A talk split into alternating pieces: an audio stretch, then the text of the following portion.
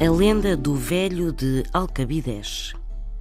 Uma das lendas que se contam sobre o culto da Nossa Senhora do Cabo refere que, há muitos, muitos anos, um velho de Alcabideche tinha visto, durante noites sucessivas, uma luz misteriosa que aparecia sobre o Cabo Espichel.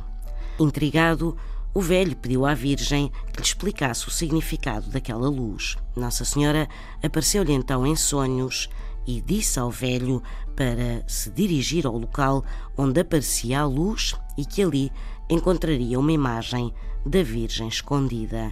O velho assim fez e, no dia em que percorria o caminho até ao cabo, encontrou uma mulher oriunda da costa da Caparica, que lhe contou ter também avistado uma luz misteriosa e ter também sonhado com a Virgem. No cabo, o velho e a Senhora da Caparica encontraram a imagem descrita por Nossa Senhora, construíram-lhe uma capelinha e assim nasceu o culto da Senhora do Cabo Espichel. São histórias assim mesmo.